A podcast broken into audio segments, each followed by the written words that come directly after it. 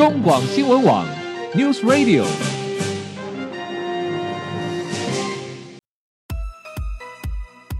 政治大人物，企业 CEO 有何成功的秘诀、制胜的绝招？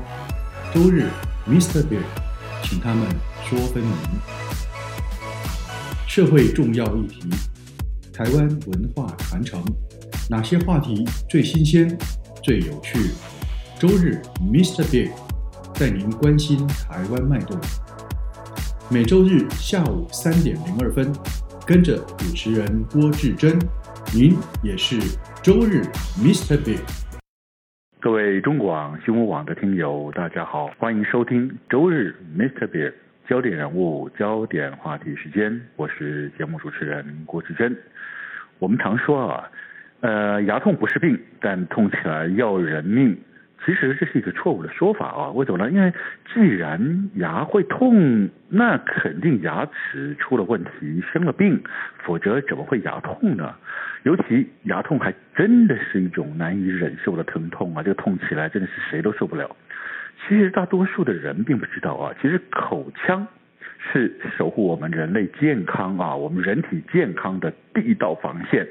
牙齿不好这件事情呢，可能会造成很多问题，比如说有可能会加重心血管的疾病罹患，有可能会造成呃中风风险的提高，呃会造成糖尿病失控，种种种种可能的问题发生，同时更会因为咀嚼功能不好，没有办法呃吸收吃好的东西，造成营养不足。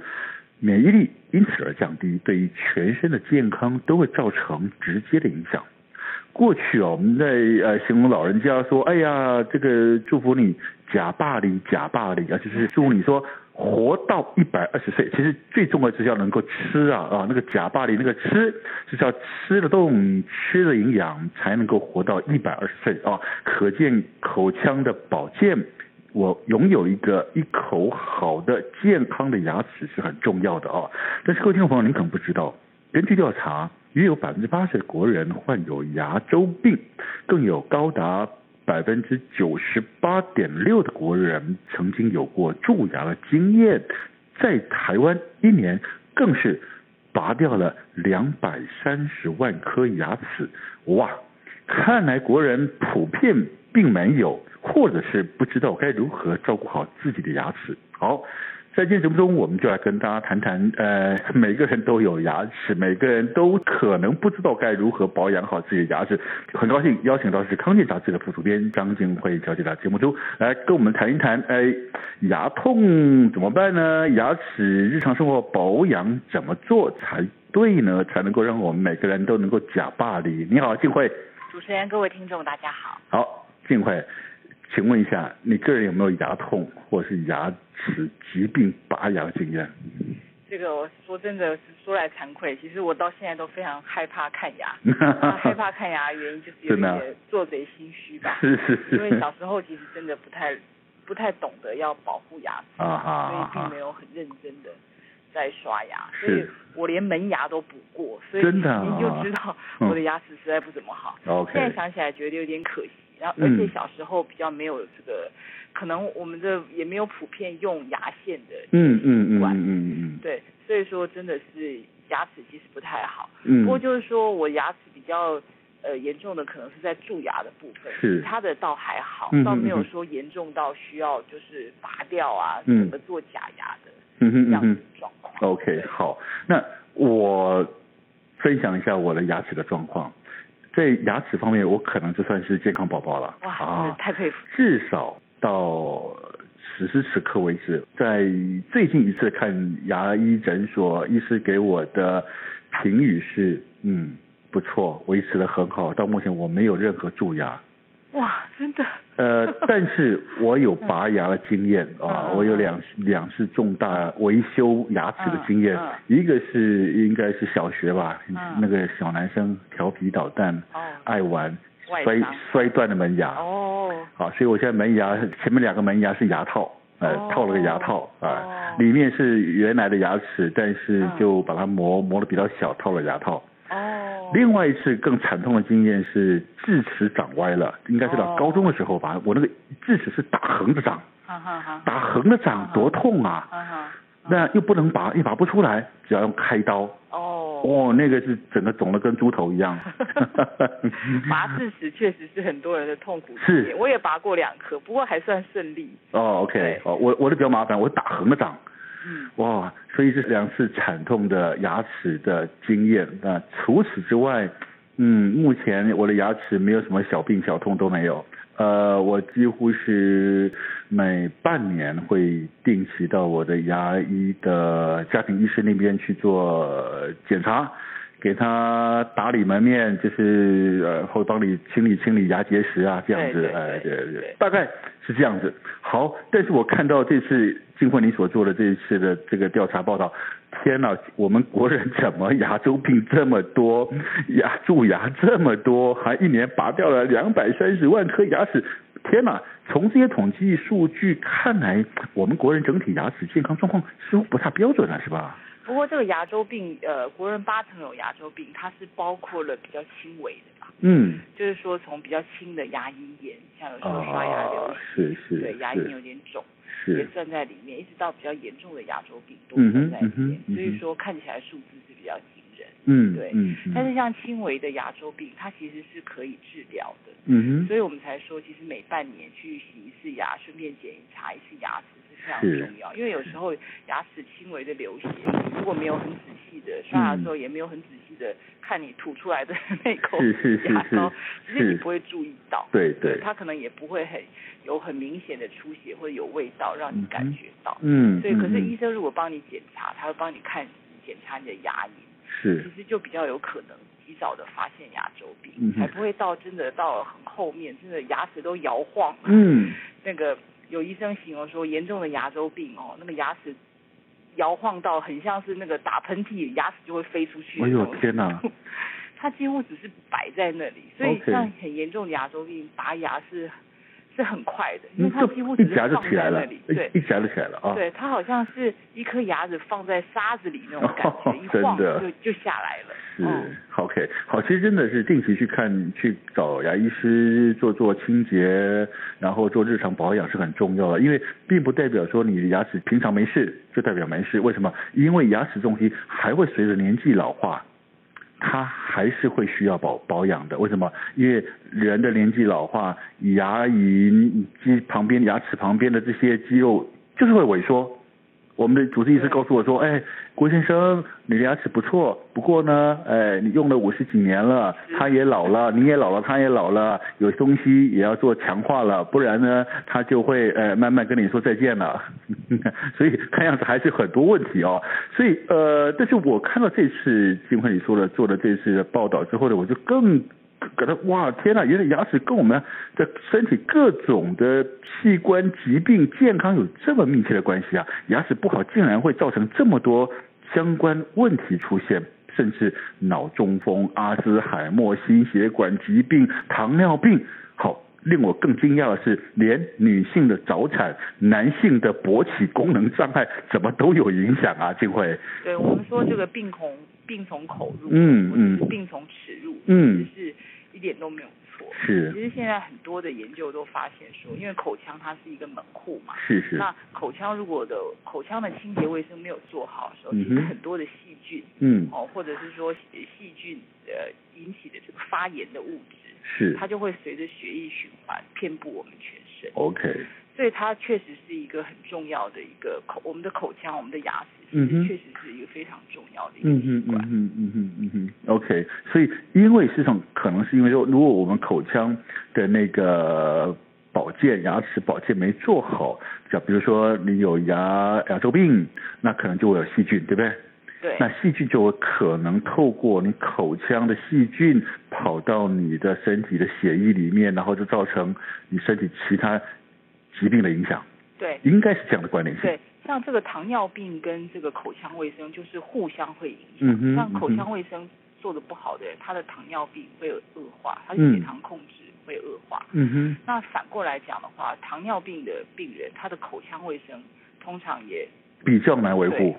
嗯，也可能是因为就是说糖尿病如果控制的比较不好的话，它的免疫力也会低下嘛。嗯哼。那免疫力低下的话，它可能对于这个口腔口腔里面的细菌啊，就比较没有这种就是消灭它的能力。嗯嗯。所以说它的口腔、它的牙齿也会比较不好，就等于说互相影响。是是是，似乎现在也有有一些新的临床的研究发现哈、哦，好像在怀疑了哦，食道癌似乎也有跟。是跟牙周病的细菌有关联性，是吧？对，这个是比较呃新的一些研究，就是、嗯、但是还是没有完全的。嗯嗯嗯嗯，只是在怀疑有可能这样的关联嘛？哦，但是我们倒是可以知道说，呃，口腔倒是反而可以呃显示出、表现出各种身体状况的一种表征，对不对？它也是，就等于说好像是一个一个门户，嗯，一扇镜子哈，一扇窗。它可以透露全身性疾病的一些端倪，嗯哼，譬如说像这个呃血流不止，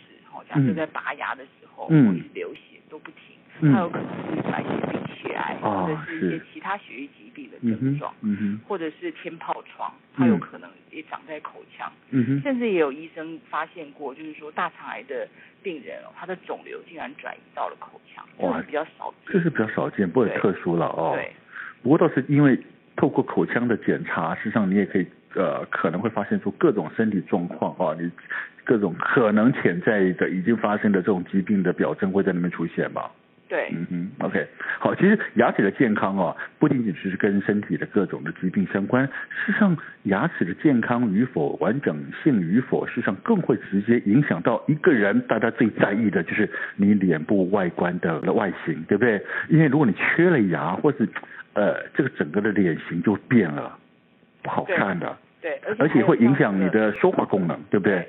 像这个咬合啊，嗯，其实对，也不只是美观的问题，不是说牙齿排列的好不好看啊，嗯、这样子的问题。事实上，咬合不不正，如果比较严重的话，它也会引起头痛、背痛、嗯哼，肩颈、肩颈、手臂痛、耳鸣等等。嗯，这个对生活品质都很大，都很大啊、哦。嗯哼，好，其实啊，就当我们说牙齿的健康，呃，对一个人的影响真的很大。呃，还有一个很重要的啊，我想是每一个人都最关心的，就是它将会影响到人体日常生活中啊最重要的一种动作，那就是吃东西。对啊，好，当你没有办法好好吃东西的时候，你就没有办法提供你身体必要的营养，那个养分就无法。透过我们进食来补充嘛，哦，所以那时候肯定会产生很多疾病啊，尤其是我们知道台湾已经实质啊进入一种所谓的实质高度老龄化的国家，呃，老人家越来越多哈，其实老人家哈牙口不好啊，这东西真的是，如果牙口不好。不仅老得快，而且会老得不好过。为什么？因为你吃不动，吃不动食物，咬不动东西。其实这个是一个生活上最大的困难，一个障碍。其实这是很麻烦的，对不对？对，还有像这个老长辈常常有缺牙的问题。嗯。如果说真的只缺一两颗，还不至于说对咀嚼力嗯哼嗯哼嗯哼。那如果说真的缺得很严重，甚至变成全口无牙的状态，嗯、其实就真的会对这个进食。对营养的吸收都会造成蛮大的影响。那一旦这个营养状况不好，可能又会影响到他的免疫力。嗯。哦，又又体重减轻，免疫力降低。是是是。那甚至他将来这个罹患肺炎啊，嗯风险都会比较高。嗯哼，这个这个会会不会跟那个后续会会不会造成罹患失智症也有这样的风险呢？失智症它主要。呃，是这个咀嚼哈，因为我们口呃口腔里面的这个牙齿哈，嗯，它是可以跟这个三三叉神经嗯是有所连接的。嗯嗯。那当我们在咀嚼的时候，这个三叉神经又会连接到脑部嘛，哦，所以脑部的就会有一个刺激。嗯哼。那可以活化脑部。嗯哼。所以说也有一些研究发现，其实这个缺牙、咀嚼力不好的长辈。跟这个失智症其实也是有一些关联哦，互相互相影响啊，对对对，是互相影响的关系哦。其实我因为因为这样子，我们也发现说，其实像我们邻近的国家日本啊，他们多年前就推动了一种叫做全国性的老人口腔八零二零健康策略哦，他说希望让老人家活到八十岁的时候，在他的口腔里面至少还保有二十颗牙齿。哦，这样子的方式事实上好像还不错哦，但是好像台湾没有这样子的的的这样的的一个健康的讯息出来哈，好像没有。我们也也有一些目标，嗯，但是是不是八零二零，我就不是很确定。嗯哼嗯哼嗯哼。这个是主要是日本那边提出来的。嗯哼。那 WHO 世界卫生组织也是鼓励，就是说世界各国以这个为目标。嗯嗯嗯嗯。其实如果哈活到八十岁还有拥有二十颗牙齿，至少你在咀嚼功能上没问题，你就可以呃，如果说呃身体状况比较不好，你还是可以吃东西，而不用被人家去插鼻胃管，对不对？对啊，这个是很重要的，因为当你自己能够吃，就比较有体力，比较能够恢复，就能够走出医院，而不用一直待在医院里面了。对对，嗯，其实使用鼻胃管应该算是一种比较不得已的状况，嗯，比如说一些紧急的状态，嗯哼，紧急的状态，它可能造成他呃意识不是很清楚，没有办法自己进食，嗯，才考虑用鼻胃管。是，那如果说超过六个星期哦。这样子的状况之下，其实使用鼻胃管还是会有一些感染的风险，这个就比较要注意。嗯哼，对，好，那我们就来谈谈哈，那到底牙齿的状况该怎么办啊？如果该怎么保养，该怎么解决问题？好，如果牙齿不舒服，其实好像一般人对牙齿不舒服的的反应都还蛮直接的，反正我就去找找找牙科医师就对了哦。那是不是把牙齿不舒服就去挂牙齿门诊就对了？就这么简单纯吗？好像他。比比较不像其他的科别很复杂，是不是的，静慧？其实如果说是一般的这种牙齿的问题，嗯，就比如说我要洗牙，一般的保健，一般的牙齿不舒服的问题，嗯哼，其实我们挂呃一般的诊所的牙科就可以了，嗯，因为其实连医院自己的牙医师都说，医院的门诊其实要等很久。哦，是的。所以说连你说大医院是不是？大型医院了哦？那特别就是说，如果说有一位呃，离离你家很近的一位家庭的牙医师来帮你长期的照顾你的牙齿的健康的话，其实这样子是蛮理想的。嗯哼，嗯，倒不一定要去找大医院。嗯嗯嗯嗯，对，嗯嗯嗯。OK，好，反正至少至少你先找家里附近的牙科诊所，对，可以先解决，至少。初步会去偏帮你研判你的状况是什么样，对，除非他认为他在他的诊所里面处理不了，他应该就会建议你转诊到其他的医院去吧。对，譬如说像大哥刚刚提到那种 比较难拔的智齿，或者是说老人家他需要全口重建，嗯嗯嗯，或者比较复杂的根管治疗等等，或者说病人他有一些其他的健康问题，像我们刚刚提到糖尿病控制不好的问题，心脏血管疾病的问题，嗯哼，需要同时处理。嗯，那诊所的医师他当然会评估他自己的设备啊，是是是能够处理。那如果不能的话，他可能就会建议你去医院。OK。那不然其实基本上的话，呃，找家附近的诊所应该都没有问题。嗯哼嗯哼，OK 好。那如果发生一个状况啊，就是说我们都知道牙齿痛起来可真的是要人命啊。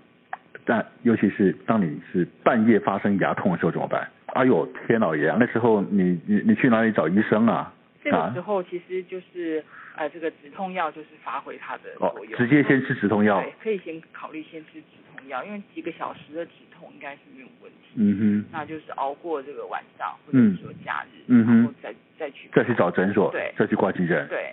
对。但是急诊的话，可能就是说不是每一家医学中心它都有牙科医师在值班。OK。对。所以你到那边挂急诊，他可能也是给你止痛药。对，有可能。嗯哼。有可能。然后就等你呃，等他说哦，呃，可能礼拜一或者怎么样有门诊时间，你再过来这样子。对。